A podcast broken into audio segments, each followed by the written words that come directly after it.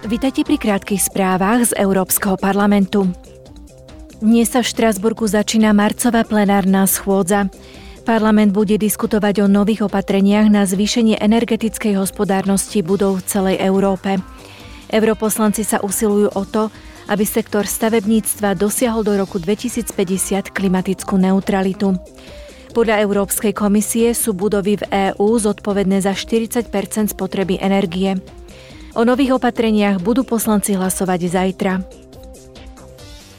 Poslanci by dnes mali prijať nové právne predpisy týkajúce sa využívania pôdy, znižovania emisí a revízie trhovej stabilizačnej rezervy, ktorá rieši súčasné nadbytočné kvóty.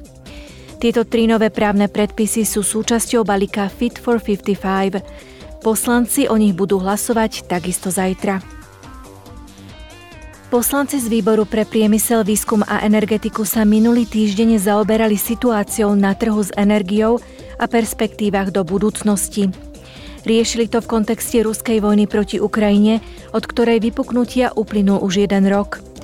Rečníci zdôraznili, že aj keď sa Únii podarilo ušetriť energiu a diverzifikovať jej dodávky, Teraz musí rozvíjať vlastnú výrobu a prispôsobiť sa novej energetickej realite. Komisárka pre energetiku Kadri Simpsonová podotkla, že Európa je naďalej odhodlaná plniť si záväzky vyplývajúce z Európskej zelenej dohody. Vo svojom prejave uviedla. Emisie uhlíka v Európe klesli minulý rok o 2,5% Dôležitou súčasťou plánu Repower EU bolo podporiť zavadzanie obnoviteľných zdrojov energie a nahradiť plyn pri výrobe energie a vykurovaní.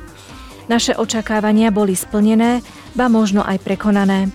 Minulý rok sme vyrobili viac elektrickej energie zo solárnych a veterných zdrojov než z plynu. From wind and solar than from gas.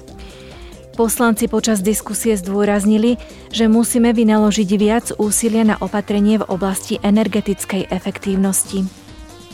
To boli dnešné krátke správy, denné spravodajstvo Európskeho parlamentu.